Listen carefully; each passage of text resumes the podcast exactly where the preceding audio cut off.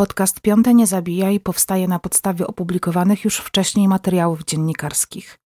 Korzystam z książek, programów reporterskich i dokumentalnych, a także z prasy. Nie podaję żadnych nowych informacji, których wcześniej nie byłoby w materiałach prasowych.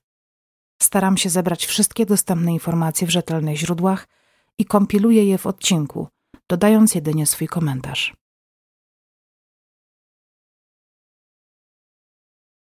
Słuchajcie, i teraz coś dla fanów seriali, bo kilka osób mi już doniosło o nowym serialu kryminalnym na kanale Puls dwa. Tytuł to Dzielnica Strachu. I fajne jest to, że akcja dzieje się w niebezpiecznej, szemranej dzielnicy, jaką można znaleźć praktycznie w każdym mieście. I w takich dzielnicach panują niepisane zasady. No coś jak Praga, Północ w Warszawie, czy dawne Bałuty w Łodzi na przykład. W Zabrzu też mamy taką dzielnicę. Są zagadki kryminalne, jest akcja, twisty, fajna obsada.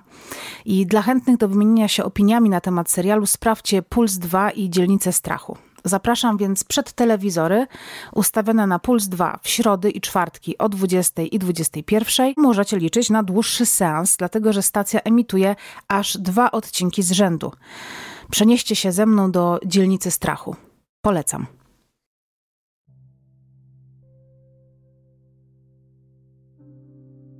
Sprawa, o której dzisiaj wam opowiem, jest niezwykle smutna.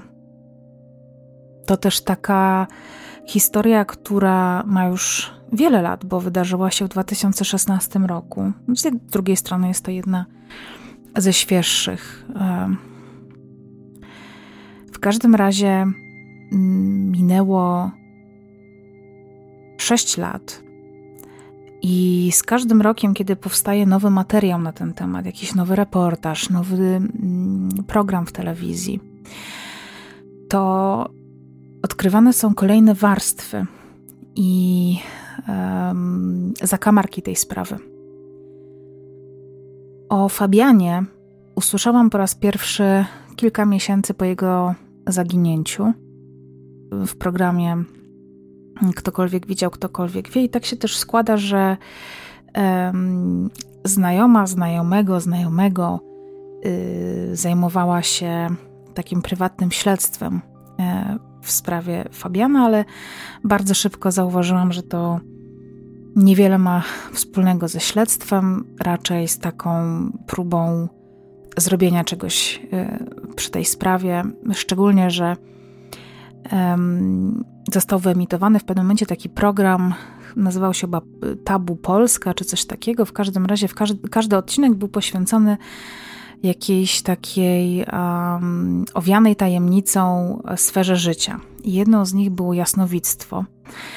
I w tym programie brał udział człowiek, który um, sam siebie mianował e, medium i rzekomo miał mieć kontakt, do tej pory zresztą utrzymywać kontakt ze zmarłymi i z duszami zbłąkanymi w zaświatach za pomocą starych odbiorników radiowych i w ogóle fal radiowych. No brzmi to absurdalnie. W każdym razie to, to jest właśnie człowiek, który zajmował się również e, sprawą Fabiana Zydora i, i pamiętam, że miałam wtedy straszny niesmak, że w ogóle w takim kontekście poruszane jest bardzo dramatyczne zaginięcie i co prawdopodobnie na to bardzo wiele wskazuje, nie zaginięcie, a śmierć młodego chłopaka. I postanowiłam, że zajmę się tą sprawą od nowa. I ku mojemu zaskoczeniu od kilku miesięcy media przypominają o tej sprawie. Między innymi kilka dni temu pojawił się nowy materiał dziewięćset dziewięćdziesiąt siedem. Zachęcam was serdecznie, to też jest jedno z, ze źródeł, które znowu ukazuje i rzuca nowe światło na sprawę Fabiana. Dlatego dzisiaj zapraszam was do odcinka, w którym poruszę sprawę zaginięcia Fabiana Zydora.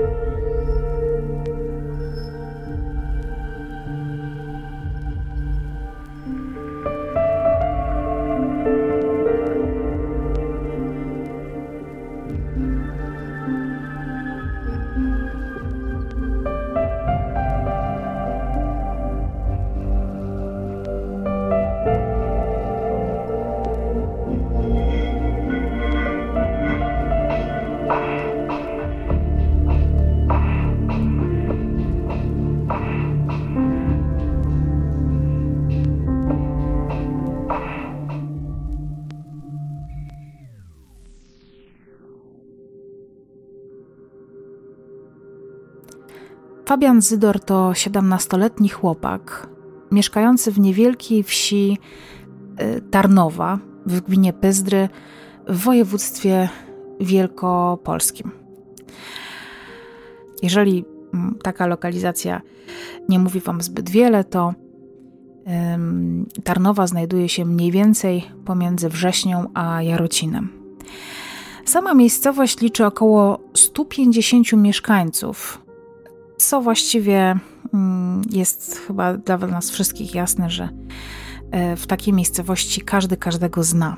sto pięćdziesiąt osób może mieszkać w średnim bloku. Natomiast wieś żyje trochę innym życiem. Wiem, że w blokach możemy sobie się chować, w różnych klatkach schodowych i tak dalej, chodzić do innych sklepów osiedlowych, a na wsi jednak to życie jest dużo bardziej uspołecznione. Fabian jako nastolatek mierzy się z poważnymi problemami życiowymi. Mieszka w domu swojej siostry Patrycji, niewiele zresztą od niego starszej, bo kiedy mówimy o tej sytuacji, to Fabian jest kilkunastolatkiem, ma piętnaście szesnaście lat. Patrycja jest związana z mężczyzną, z Michałem i jest jego prawną opiekunką, znaczy prawną opiekunką Fabiana. Jest tak dlatego, że siostra Fabiana złożyła wniosek o przejęcie praw do opieki nad bratem, ponieważ ich wspólny ojciec nie mógł się nimi zajmować. Siostra już była pełnoletnia, ale nie mogła się, nie mógł się zajmować Fabianem ze względu na zaawansowaną chorobę alkoholową, co się jednak działo z matką. Otóż najprawdopodobniej w wyniku tej choroby alkoholowej i bardzo możliwe też tego, że życie z ojcem Fabiana było bardzo trudne, matka wyprowadziła się z domu, odeszła od rodziny, zostawiła tego Fabiana pod opieką ojca, a jej siostra nie mogła się absolutnie na to patrzeć, więc wzięła swojego, swojego brata pod swój dach i prawnie pełniła nad nim opiekę.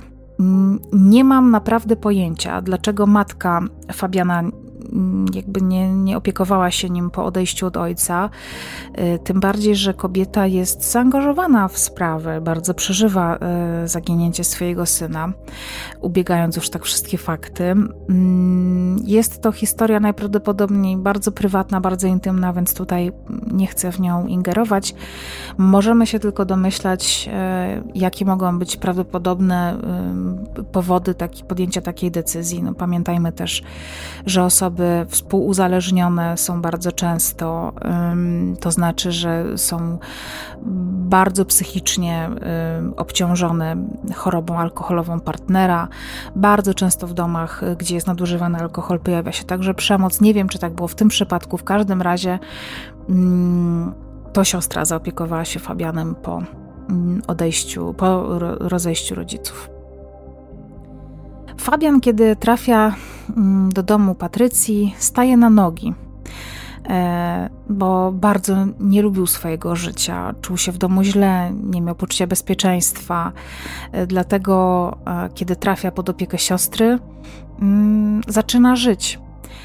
Myśli o swojej przyszłości, uczy się w szkole zawodowej, marzy o pracy związanej z budownictwem, a przede wszystkim odlicza dni do osiągnięcia wieku osiemnastu lat, ponieważ jego kolejnym celem i marzeniem jest zdanie egzaminu na prawo jazdy.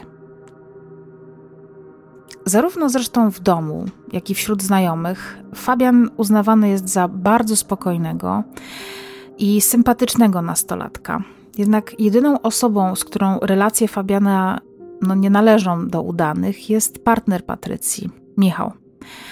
Między Michałem a Fabianem podobno dochodziło do częstych kłótni. Michał miał rzekomo zarzucać Patrycji, że Fabian wychodzi często na imprezy, pije alkohol, mimo tego, że nie ukończył osiemnastu lat. W materiale dziewięćset dziewięćdziesiąt siedem zresztą jest powiedziane wprost, że Fabian tego alkoholu nadużywał, że pił dość często, że wracał do domu w nieciekawym stanie. A należy tutaj dodać, że Patrycja i Michał mieli małe dziecko, z którym również mieszkali, więc Domyślam się tylko, że na tym tle faktycznie mogło dochodzić do różnego rodzaju spięć, już abstrahując od tego, że być może trzeba było pomiędzy mężczyznami ustalić, kto tak naprawdę w tym domu rządzi, kto jest samcem alfa w tym stadzie, to, to, nie, to, to jakby nie do końca chodziło o to, raczej o zasady, których Fabian niekoniecznie chciał, które niekoniecznie Fabian przestrzegał, a Michał chciał jednak, żeby pod jego dachem Fabian nie robił takich rzeczy, żeby przestrzegał pewnych podstawowych ustaleń. No, ustalenia były takie, że nie przychodzi do domu pijany i nie wraca w środku nocy do domu, tylko często miał jakiś tam skrócony czas. Musiał wracać na przykład do dwudziestej trzeciej.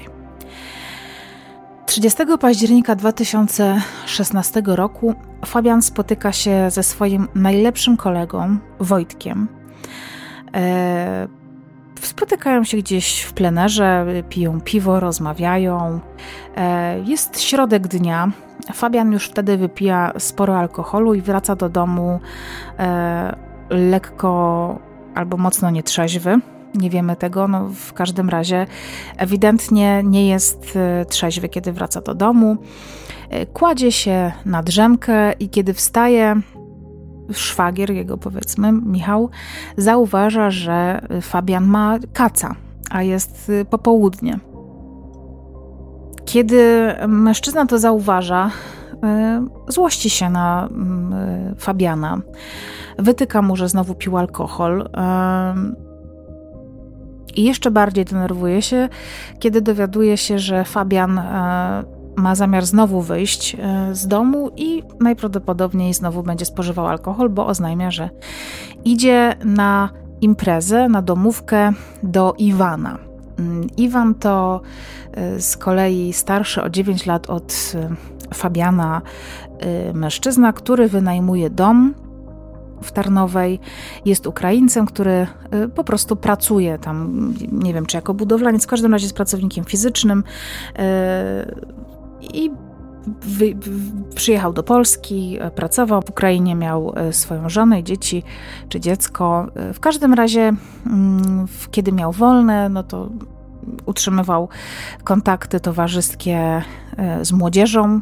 Jest to dla mnie dość jasne, że mimo, że tak jest taka różnica wieku pomiędzy Iwanem a y, osobami, które u niego bywały, bo to są nastolatkowie, ale domyślam się, że jeżeli ma się dwadzieścia sześć lat, ma się ustabilizowaną jakąś sytuację życiową, przyjeżdża się do małej wsi, gdzie y, właściwie życie się dzieli na pół, albo na ludzi, którzy mają już domy, y, odpowiedzialne życie, takie wiecie, rozsądne, albo na nastolatków, którzy y, jeszcze sobie szaleją, więc Iwan utrzymywał z tymi nastolatkami, y, głównie z chłopakami, y, po prostu kontakt. No i te imprezy u Iwana wyglądały bardzo często tak samo, mianowicie to po prostu były takie nasiadówki, leciała jakaś muzyka, ludzie tam przychodzili, pili alkohol, y, palili papierosy, czasami e, coś innego palili.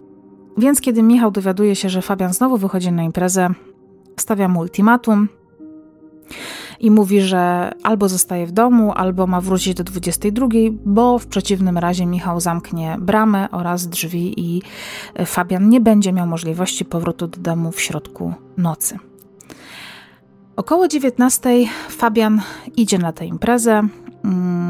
Na domówce okazuje się, że jest niecałe dziesięć osób.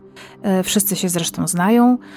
Co ciekawe, ta domówka dzieje się osiemset pięćdziesiąt, no niecały kilometr, osiemset pięćdziesiąt metrów, niecały kilometr od domu Patrycji, czyli od domu, w którym mieszka Fabian. Na tej imprezie chłopak pije alkohol, dobrze się bawi. Po czasie jednak któryś z kolegów zauważa, że Fabian jest już mocno pijany. W jednej z inscenizacji e, podaje się, podaje nawet, jest podany nawet powód, dlaczego Fabian jest pijany tak szybko, ponieważ mówi, że właśnie ma postawione takie ultimatum, ma pewną godzinę, do której musi wrócić, więc woli się po prostu szybko upić i wrócić do domu e, o czasie. No, nie do końca rozsądne rozwiązanie, ale młodość rządzi swoimi prawami. Mm. Dochodzi nawet do sytuacji, gdzie w pewnym momencie Fabian ma problemy z utrzymaniem równowagi. Jest naprawdę mocno, mocno pijany. Z kolei jeszcze później Fabian traci zupełnie humor. Nie dość, że przestaje się dobrze bawić, przestaje się odzywać, uczestniczyć w tej imprezie, w pewnym momencie staje w kącie i zaczyna nawet płakać. Dla wielu znajomych sytuacja jest dość nietypowa. Na tej imprezie też są dwie dziewczyny, które zwracają na to uwagę i e, wspominają, że było to bardzo dziwne, ponieważ nigdy nie widziały Fabiana w takim e, stanie. Około dwudziestej trzeciej znajomi orientują się, że Fabian wyszedł z imprezy niezauważony, e, nic nikomu nie mówiąc. Następnego dnia, czyli trzydziestego pierwszego października, Patrycja wstaje rano i orientuje się, że jej brat nie wrócił na noc do domu, więc pierwsze co przypuszcza to to, że Fabian został u Iwana. Ale to i tak ją niepokoi, ponieważ mimo tego, że wychodził często na imprezy, to zawsze wracał na noc. Zazwyczaj też budził swoją siostrę wtedy, kiedy wchodził w nocy do domu. Czy nie, że budził ją celowo, ale swoim zachowaniem ją wybudzał. Tym razem tak się nie stało, dlatego dopiero rano Patrycja orientuje się, że mm, Fabiana nie ma. W pierwszej kolejności próbuje się skontaktować yy, z Fabianem, telefon jednak jest wyłączony. Obdzwania wszystkich znajomych, z którymi Fabian miał z- w zwyczaju się bawić, nikt nic nie wie, yy, nie wie co się z nim stało. Wiedzą, że wyszedł z imprezy około dwudziestej trzeciej, dlatego po takim szybkim yy, przeszukaniu yy, pobliskich miejsc, w których Fabian jeszcze ewentualnie mógł się znaleźć, całej trasy, którą wracał do domu, bo to jest jedyna trasa, jaka była możliwa. Patrycja Zydor udaje się na policję i zgłasza tam zaginięcie Fabiana. Policja przyjmuje zgłoszenie i zaczyna poszukiwania. W pierwszej kolejności zostaje oczywiście przeszukana trasa, którą Fabian wracał do domu i z racji tego, że wieść jest niewielka, tak jak powiedziałam wcześniej, mógł poruszać się tylko jedną trasą, która wiedzie przez las, no ale to jest zaledwie kilkaset metrów. Na miejsce zostaje sprowadzony od razu pies tropiący, który ten trop podejmuje i prowadzi śledczych od domu Iwana, w którym miała miejsce impreza, przez las aż do głównej drogi, w którą wpadała właśnie ta leśna, przechodząca później już taką wiejską drogę prostopadle, i przy tej głównej drodze ślad się nagle urywa. Zostaje sprawdzony monitoring zamontowany na budynku remizy strażackiej, która znajduje się w pobliżu skrzyżowania drogi leśnej z główną, ale nagranie nie rejestruje przejścia Fabiana. W jednym ze źródeł, dokładnie e, crime kropka com, tutaj też Wam wklejam, pada informacja, że monitoring zawierał nagrania jedynie z wcześniejszych godzin. Ten fakt tłumaczono podobno przejściem z czasu letniego na zimowy, która miała miejsce faktycznie z nocy trzydziestego października na trzydziestego pierwszego, ale zmiana czasu zachodzi między godziną drugą a trzecią w nocy, więc trochę tego argumentu tutaj nie rozumiem. Zostają przesłuchani świadkowie, przede wszystkim oczywiście osoby, które poprzedniej nocy brały udział w zabawie, na której ostatnio był widziany Fabian. Uczestnicy imprezy potwierdzają, że Fabian był bardzo pijany, ale z drugiej strony część mówi, że na tej imprezie wcale nie było dużo alkoholu. I że doszło do tego, że w pewnym momencie się popłakał, ale niektórzy zeznali, że tłumaczył, że ma konflikt z Michałem, czyli z partnerem swojej siostry. Śledczy nie puszczają tej uwagi mimo uszu, więc początkowo traktują Michała jako głównego podejrzanego. Po pierwsze, miał motyw, bo jako jedyny był skonfliktowany z Fabianem, ale po czasie zostaje on wykluczony z kręgu podejrzanych. Funkcjonariusz, który prowadzi sprawę, w materiale dziewięćset dziewięćdziesiąt siedem informuje, że Michał został sprawdzony przez policję na wszystkie możliwe sposoby. Po pierwsze, jego zeznania są wiarygodne, nigdy nie były zmieniane, alibi jest zgodne. Co więcej, sam poddał się, czy zgodził się na badanie wariografem i po tym badaniu jakby jasno stwierdzono, że nie ma żadnego związku ze zniknięciem Fabiana, nie posiada na ten temat żadnej szczególnej wiedzy.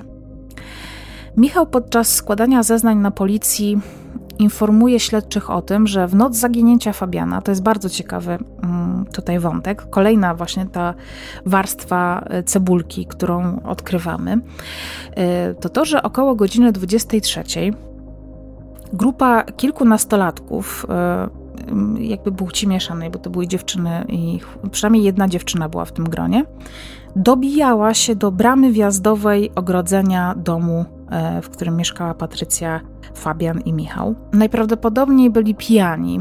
No raczej trzeźwe osoby nie dobijają się do bramy. To, to, wygląda, to nie tak wyglądało, że oni chcieli wejść, że za wszelką cenę pukali, dobijali się w taki sposób, że proszę, wpuśćcie mnie i tak dalej. Tylko to było takie drażnienie się, wiecie, jak głupie żarty. Albo byli pijani, albo byli nietrzeźwi w inny sposób.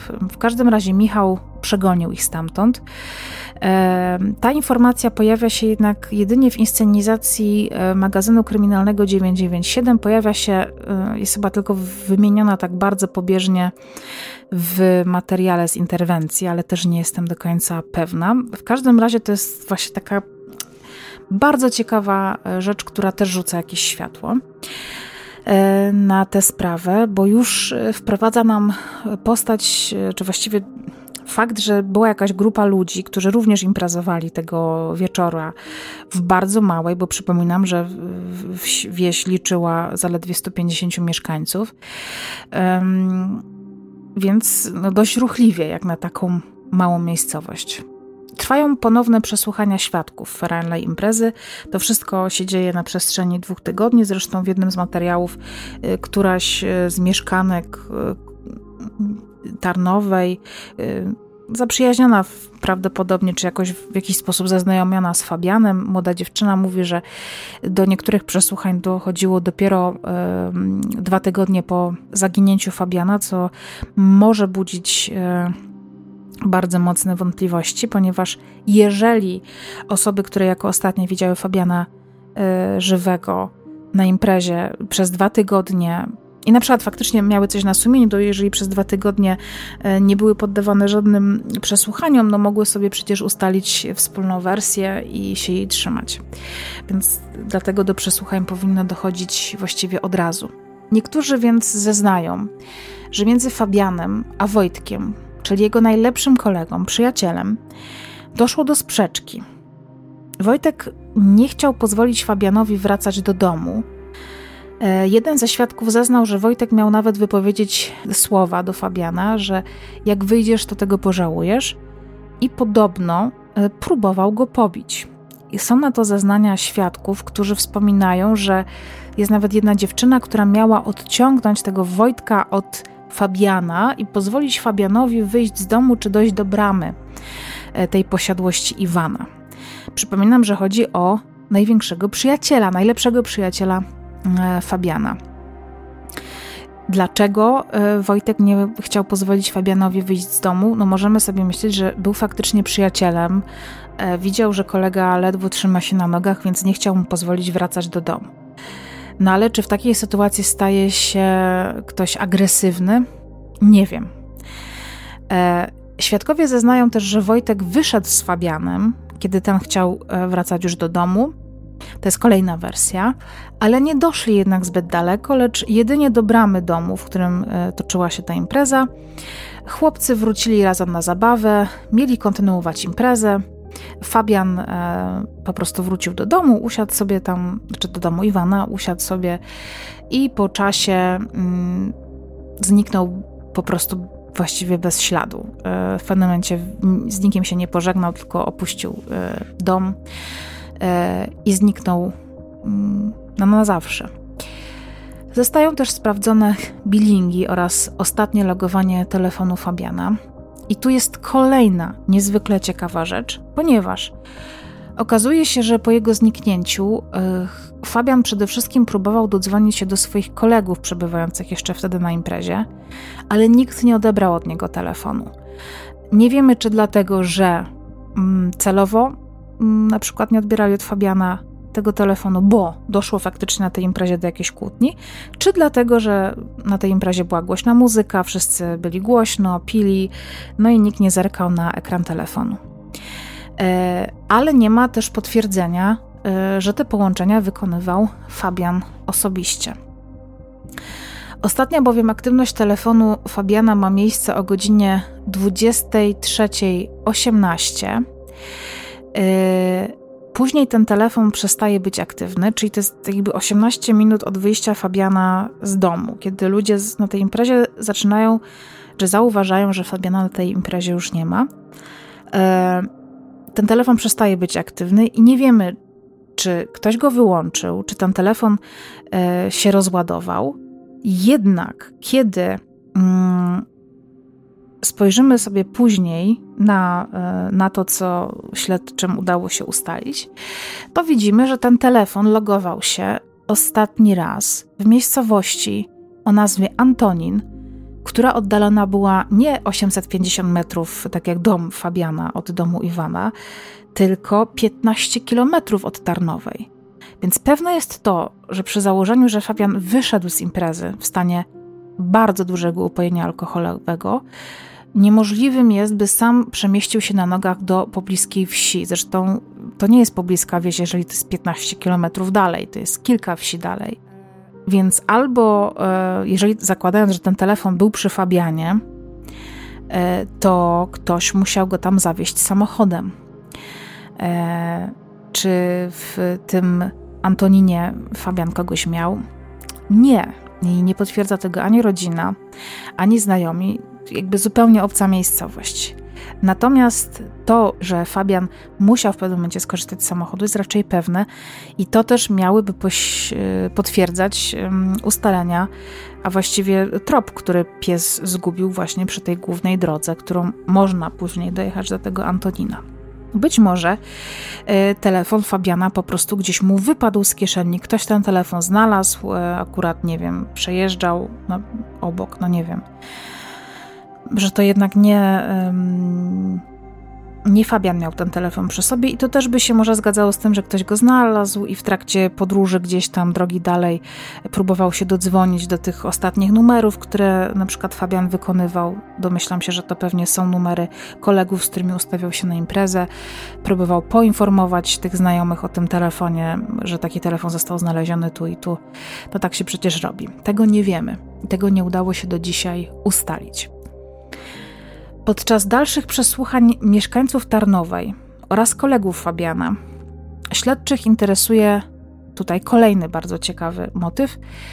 E, interesuje ich e, czarne B M W, które mieszkańcy zaobserwowali tego trzydziestego października pod budynkiem Ochotniczej Straży Pożarnej przy głównej drodze. I ta, to O S P mieści się dokładnie w tym miejscu, w którym urywa się trop, e, który pozostawił Fabian.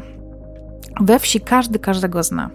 Każdy też wie, jaki kto ma samochód, jakimi samochodami jeżdżą zaprzyjaźnieni mieszkańcy innych wsi.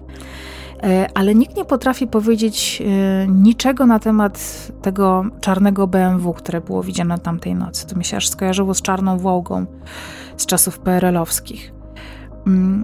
Być może, pojawia się też taka wersja, że być może to właśnie tym samochodem Fabian został porwany, potrącony albo w aucie na Fabiana ktoś po prostu czekał. Jeden z uczestników imprezy wspomina też policjantom o koledze, który również tego dnia był na domówce u Iwana. Ten chłopak podobno przyjechał samochodem, a zabawę opuścił około dwadzieścia minut przed wyjściem Fabiana, ale te informacje nie zostają przez nikogo więcej potwierdzone, więc to jest znak zapytania. Jak na taką małą imprezę, tak małą miejscowość, dużo jest tych znaków zapytania w tej historii. Policja dokładnie przesłuchuje mieszkańców wioski. Pojawia się również świadek, który widział e, około pierwszej w nocy kobietę w oknie domu, który znajduje się naprzeciwko drogi leśnej, więc pewnie naprzeciwko też O S P, którą poruszał się Fabian i w miejscu, w którym zaginął. Świadek też zeznał, że ta kobieta jest znana wszystkim we wsi. I znany jest także, znany jest także fakt, że w zwyczaju ma to przebywanie w oknie każdego dnia, o każdej porze, ale kobieta też wieczorami wysiaduje. Bardzo możliwe, że jest starsza, ma problemy ze snem, więc dzięki temu wie, co się dzieje w okolicy. No, taki po prostu prawdziwy okienny monitoring. Kiedy policjanci pukają do drzwi tej kobiety, wiedząc, że tej nocy też była widziana, ta automatycznie odpowiada śledczym, że akurat tej nocy jej się przysnęło i kompletnie nic nie słyszała, nic nie widziała i nic nie wie. Policja razem z mieszkańcami przeszukują więc pobliskie tereny. Zostają sprawdzone zbiorniki wodne, lasy, łąki. Został też przeszukany dom, w którym miała miejsce y, impreza. Niczego nie znaleziono, żadnych śladów rzeczy Fabiana, śladów, które mogłyby wskazywać na to, że w tym miejscu stało się coś, w tamtych miejscach stało się coś niedobrego. Po prostu zero śladów. Oprócz tego tropu podjętego przez psy i tego logowania się telefonu Fabiana piętnaście kilometrów od Tarnowej, nie wiadomo nic. Śledczy jednak biorą też pod uwagę na samym początku taką hipotezę, że chłopak po prostu mógł chcieć sam uciec z domu ze względu na konflikt z partnerem swojej siostry. Ale szybko zostaje ustalone, że ten trop jest mylny, ponieważ Fabian, wychodząc na imprezę, nie zabrał dokumentów, nie wziął żadnych dodatkowych rzeczy, nie wziął pieniędzy. No i gdyby zakładał ucieczkę z domu, zapewne chciałby chociaż zabrać pieniądze. No, legitymacja szkolna jest mu niepotrzebna właściwie do niczego, ale no, pieniądze jednak tak. W lutym dwa tysiące siedemnastego roku do sprawy włącza się prywatna detektyw Aneta Nowak z biura detektywistycznego Damka. No właśnie, to jest to, jest, to, jest to, o czym mówiłam na początku. Kobieta przez dwa lata zajmuje się sprawą, zbiera informacje, rozmawia z mieszkańcami wioski. Swoją pracą chce się podzielić z tutejszą policją, która pracuje nad zaginięciem Fabiana, ale funkcjonariusze nie są zainteresowani żadną współpracą, nie odbierają żadnych telefonów, nie odpowiadają na pisemne prośby. Tak twierdzi przynajmniej pani detektyw. Jednocześnie mówi o tym, że chce się z tą, um, tą wiedzą podzielić z policją, ale nie mówi o tym, potem już nigdy nie wspomina, jaką wiedzę zebrała. Wydaje mi się to mało prawdopodobne, że, um, że wiedza, którą zbiera osoba trzecia um, na temat danej sprawy, w której jest bardzo mało ustaleń, jest po prostu ignorowana. Na temat pracy policji wypowiada się również koleżanka Fabiana, która podobno miała słyszeć, jak policjanci w sposób drwiący mówili, że zaginął ćpun i że mieli nie brać tej sprawy na poważnie. I nawet jeżeli nie brali jej na poważnie na początku, to jednak po tym, jak zainteresowały się nią media i to ogólnopolskie, myślę, że na tę sprawę został nałożony dość wysoki priorytet. Teraz jeszcze wątek oczywiście z jasnowidzem, o którym już wspomniałam wcześniej. Jasnowidz nazywa się Marek Szwedowski. To rodzina się do niego zgłosiła. Marek Szwedowski twierdzi do dzisiaj, że potrafi nawiązać kontakt ze zmarłymi i twierdzi też, że wie, kto zabił Fabiana, ponieważ jest pewien, że Fabian nie żyje. Jasnowidz twierdzi, że widzi w wizji, jak chłopak wraca, nie, nie w wizji, tylko w tym przekazie radiowym, widzi, jak chłopak wraca z zabawy przez las, a ze sprawą jego śmierci są związane trzy osoby, które dokładnie opisuje. Jedna z nich ma być wysokim, szczupłym, najprawdopodobniej mężczyzną, z twarzą podłużną i widocznymi śladami po ospie i która porusza się w charakterystyczny sposób. Drugą osobę opisuje jako troszkę grubszą i łysą, zwraca uwagę na jakiś problem z okiem. Trzecią osobą jest postać w okręconych włosach, średniego wzrostu, z blizną na policzku. Szwedowski też twierdzi, że po Fabiana podjechał samochód, do którego te właśnie trzy osoby wciągnęły Fabiana, pobili go i wywieźli w miejsce, w którego w pobliżu znajdują się ruiny. Zabitego już chłopaka zakopano w dole. Jasnowidz wyznacza jedno z prawdopodobnych miejsc, które zostaje sprawdzone, jednak ciała Fabiana nie odnaleziono. Do tego jasnowidza rodzina zgłosiła się, przypominam, tylko po kilku miesiącach i już o Fabianie wtedy było słychać, więc warto też mieć to na uwadze, że były już podane publicznie pewne informacje, które tutaj Marek Szwedowski rzekomo ustalił w swoich wizjach. W dwa tysiące dziewiętnastym roku z powodu braku nowych ustaleń sprawę zaginięcia Fabiana przyjmuje Komenda Wojewódzka Policji w Poznaniu. Tam z kolei kryminalni nawiązują współpracę z panią detektyw, o której wcześniej powiedziałam. Dzielą się materiałami, które udało mi się zebrać. Zostaje zbadany dom siostry Fabiana. Sprawdzają wspólnie studnie, szambo, czy przypadkiem tam nie zostało ukryte ciało. Sprawdzają pustostany w okolicy, lasy. Przesłuchują ponownie świadków, którzy zostają poddani badaniu wariografem. Dochodzi do pewnych niespójności w zeznaniach i funkcjonariusze dochodzą do wniosku, że niektórzy znajomi Fabiana po prostu nie mówią prawdy. Dzisiaj jest to stan na dwa tysiące dwudziesty drugi rok. Śledczy są przekonani, że Fabian Zydor nie żyje. Wyznaczają w kontakcie z bliskimi nagrodę w wysokości dziesięć tysięcy złotych za istotne informacje w sprawie. Podsumowując, jakie są najbardziej prawdopodobne scenariusze w tym zaginięciu? Policjanci z Komendy Wojewódzkiej w Poznaniu są przekonani, że Fabian Zydor został zamordowany. Najprawdopodobniej znajomi chłopaka, z którymi bawił się trzydziestego października dwa tysiące szesnastego roku, wiedzą, co się z nim stało.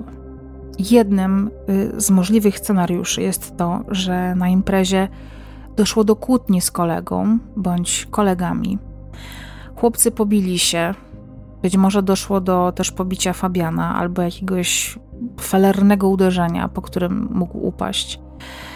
E- Ale przede wszystkim ze względu na to, że Fabian był po prostu bardzo mocno pijany. Nie był w stanie się bronić, on miał problemy z utrzymaniem równowagi, co dopiero z wymierzeniem celnego ciosu, czy w ogóle obroną. Koledzy mogli wywieźć go samochodem i ukryć ciało. A mieszkańcy wsi nic nie mówią, bo kryją członków swoich rodzin, czy bliskich, czy nawet znajomych. Tutaj jednak warto pamiętać o tym, że pies podjął trop i dopiero zgubił go przy głównej drodze, więc jeżeli doszło do pobicia, to być może e, doszło do tego pobicia na imprezie, a potem ktoś szukał tego Fabiana po prostu na drodze do domu. E, być może Fabian miał jakieś informacje, albo po prostu ktoś, komuś było za mało tej przemocy. Dlatego kolejnym bardzo możliwym scenariuszem jest to, że Fabian mógł mieć związek z narkotykami. Znajomi wspominają, że zdarzało mu się palić zioło. Śledczy też nie wykluczają, że mógł chcieć sobie dorobić trochę pieniędzy um, i wciągnąć się w sprzedaż narkotyków. Tutaj mówiąc o tym, że on, um, że, że ci znajomi wspominają o tym, że on jeszcze palił coś, to, to jest jakby, to, wie, to wiedzą na pewno. Być może Fabian był zainteresowany też eksperymentowaniem z innymi e, używkami. No nie oceniam tego. Każdy decyduje sam o sobie. E, ale możliwe, że mając takie marzenie o pra- prawie jazdy, no Fabian może chciał po prostu, nie wiem, mieć jakieś swoje pieniądze, odłożyć na samochód i tak dalej. E, śledczy stawiają taką, e, taką hipotezę, że być może był dłużny po prostu komuś pieniądze. Mógł tego długu nie oddać albo nie rozliczyć się za sprzedaż narkotyków. Dlatego postanowiono Fabiana na przykład pobić, przez co nastraszyć, ukarać, postawić do pionu. Jednak być może zrobiono to po prostu zbyt mocno. Ciało mogło zostać ukryte, nikt nie wie gdzie i tutaj pasowałby ten motyw samochodu B M W, który był widziany w nocy w tej wsi. Czyli Fabian na przykład mógł dealować. Wiadomo, że raczej nikt we wsi nie ma, nie jest bossem, tylko raczej te, te dragi załatwia skądś indziej i być może po prostu ktoś na tego Fabiana czekał, być może ktoś doniósł, gdzie Fabian jest, a może to wcale nie było trudne, żeby się w tej wsi, szukając Fabiana, bardzo szybko zorientować, że go nie ma w domu. Wiedziano, gdzie jest impreza, bo pewnie było to po prostu słychać. I nie trudno było się domyślić, którędy będzie Fabian wracał. Jeżeli to B M W stało pod tą remizą, w takim miejscu dość newralgicznym i na trasie powrotu, na trasie właściwie do domu Fabiana, no to tutaj faktycznie ma to sens. Jednak kolejnym scenariuszem branym pod uwagę jest fakt, że chłopiec wracając z imprezy mógł po prostu się przewrócić, został potrącony przez samochód albo szedł w taki sposób, że wpadł po prostu komuś pod koła. Sprawca się przestraszył, zabrał ciało, ukrył gdzieś dalej yy, i do tej pory nie wiadomo yy, gdzie. Być może w, w, sprawca wziął telefon, gdzieś go też zutylizował, ponieważ aparatu telefonicznego do dziś nie znaleziono. Yy. Z takich ciekawostek na temat tej sprawy, to w materiale dziewięćset dziewięćdziesiąt siedem pada kolejna bardzo ciekawa informacja, że trzeciego listopada dwa tysiące szesnastego roku, czyli cztery dni po zaginięciu chłopaka, doszło do zmiany jego zdjęcia profilowego na Facebooku i nie wiadomo do dziś, kto i dlaczego to zrobił. Ta informacja pada tylko i wyłącznie w materiale dziewięćset dziewięćdziesiąt siedem z ust prowadzącego ten program i to jeszcze jest powiedziane, miało zostać zmienione, czyli tak jakby jest to dla mnie trochę takie, nie wiem, niepewne. Z drugiej strony być może ktoś miał dostęp do konta Fabiana, ale z drugiej strony kto? No siostra, która z nim mieszkała? Chyba raczej nie, a wydaje mi się, że to jest dość łatwo sprawdzić, z, nie wiem, z którego konta, czy jakby... Na pewno każdy z nas, wchodząc na Facebooka, jest w stanie sobie sprawdzić, gdzie są aktywne sesje albo gdzie były ostatnie aktywne sesje um, logowania do tego serwisu, więc chociażby z takiego względu można to było sprawdzić. W materiale Alarmu wypowiada się ojciec Fabiana, który mówi, że wie od sąsiadki z naprzeciwka, że w noc zaginięcia widziała Fabiana przy Ochotniczej Straży Pożarnej na chwilę przed pierwszą w nocy. Jest to jedyna taka informacja, która w dodatku nie koresponduje w żaden sposób z wersją, która pada w materiale dziewięćset dziewięćdziesiąt siedem, w którym to jeden ze świadków widział właśnie tę sąsiadkę, czyli to jest o tej, mowa o tej samej sąsiadce, która rzekomo nic nie widziała, nic nie słyszała, w oknie w okolicach pierwszej w nocy. Sama sąsiadka zeznała, że tej nocy spała i nic nie słyszała, ani nikogo nie widziała, więc jak widzimy, te zeznania osób ze wsi Tarnowa są po pierwsze niespójne, po drugie wszyscy zeznają bardzo niechętnie. Zresztą śledczy, którzy pracują nad tą sprawą, twierdzą, że pytanie mieszkańców tej wsi nie ma najmniejszego sensu, ponieważ niczego nie powiedzą, bo we wsi panuje zmowa milczenia, co tylko moim zdaniem potwierdza Potwierdza, miałoby ma potwierdzać tę teorię, że jednak do tej zbrodni doszło we wsi i z udziałem mieszkańców tej wsi, skoro akurat w tej wsi panuje zmowa milczenia. E, Patrycja mm, Zydor po zaginięciu Fabiana rozstała się ze swoim partnerem e, Michałem, który jako pierwszy był podejrzewany o to, że wie, co się stało z Fabianem i jako jedyny miałby motyw, żeby Fabiana się pozbyć, ale Wspomin- przypominam, że ze stuprocentową pewnością wykluczono jego udział w tej sprawie i jakikolwiek w ogóle związek z tą sprawą. Do dzisiaj nie wiadomo, co się dzieje z Fabianem. Szukane, poszukiwane są wszelkie informacje na temat tej sprawy, nawet najdrobniejsze. Wiem, że wiele osób boi się takich oficjalnych e, kontaktów z, ze służbami, takimi jak policja. I wiem też, że za każdym razem, kiedy apeluję o to, że możecie do mnie napisać zupełnie anonimowo, z jakichś totalnie wymyślonych maili, to ja mogę takie informacje przekazywać. I tak się już kilka razy stało, więc jeżeli macie jakąś informację, jakieś informacje, coś słyszeliście na temat tej sprawy, to napiszcie po prostu maila. Ja ze swojej strony, tak jak mówię, zapewniam anonimowość i to, że będę te wiadomości przekazywać dalej. No i tyle. Fabiana do tej pory nie ma w domu. W jednym z materiałów, chyba w interwencji, bliska znajoma rodziny w samochodzie ma powieszone zdjęcie i dziennikarz pyta jej właśnie, czy to jej pomaga. Ona mówi, że tak, że to jej daje taką nadzieję, że ona jakby ma cały czas poczucie sensu i takiej misji, żeby odnaleźć Fabiana i że najbardziej w świecie boi się tego ostatecznego rozwiązania tej sprawy, kiedy dowie się, że Fabian nie żyje. I to jest pierwsza osoba, a tych spraw znam bardzo wiele, spraw zaginięć, kiedy osoba, która szuka swojej bliskiej osoby, kiedy człowiek, który szuka swojej bliskiej osoby, mówi o tym, że nawet najgorsza prawda jest lepsza od niewiedzy, a ona woli nie wiedzieć, mieć nadzieję, niż wiedzieć, że to już koniec i że nigdy więcej nie zobaczy Fabiana. Ojciec Fabiana jest zaangażowany w poszukiwania, mama Fabiana również. Nie wiem, jak wygląda dzisiejsza sytuacja rodzinna rodziny Zydor, ale nie wiem, czy to jest w ogóle w jakikolwiek sposób istotne, także też apeluję tutaj o taką zdroworozsądkową falę komentarzy. Nie oceniajmy tego, w jaki sposób podejmowane są pewne decyzje rodzinne, tym bardziej, że one nie mają zbyt wiele wspólnego z samą sprawą. Dziękuję Wam dzisiaj za uwagę. Apeluję o to, żebyście jak zwykle dbali o siebie, dbali o swoje bezpieczeństwo.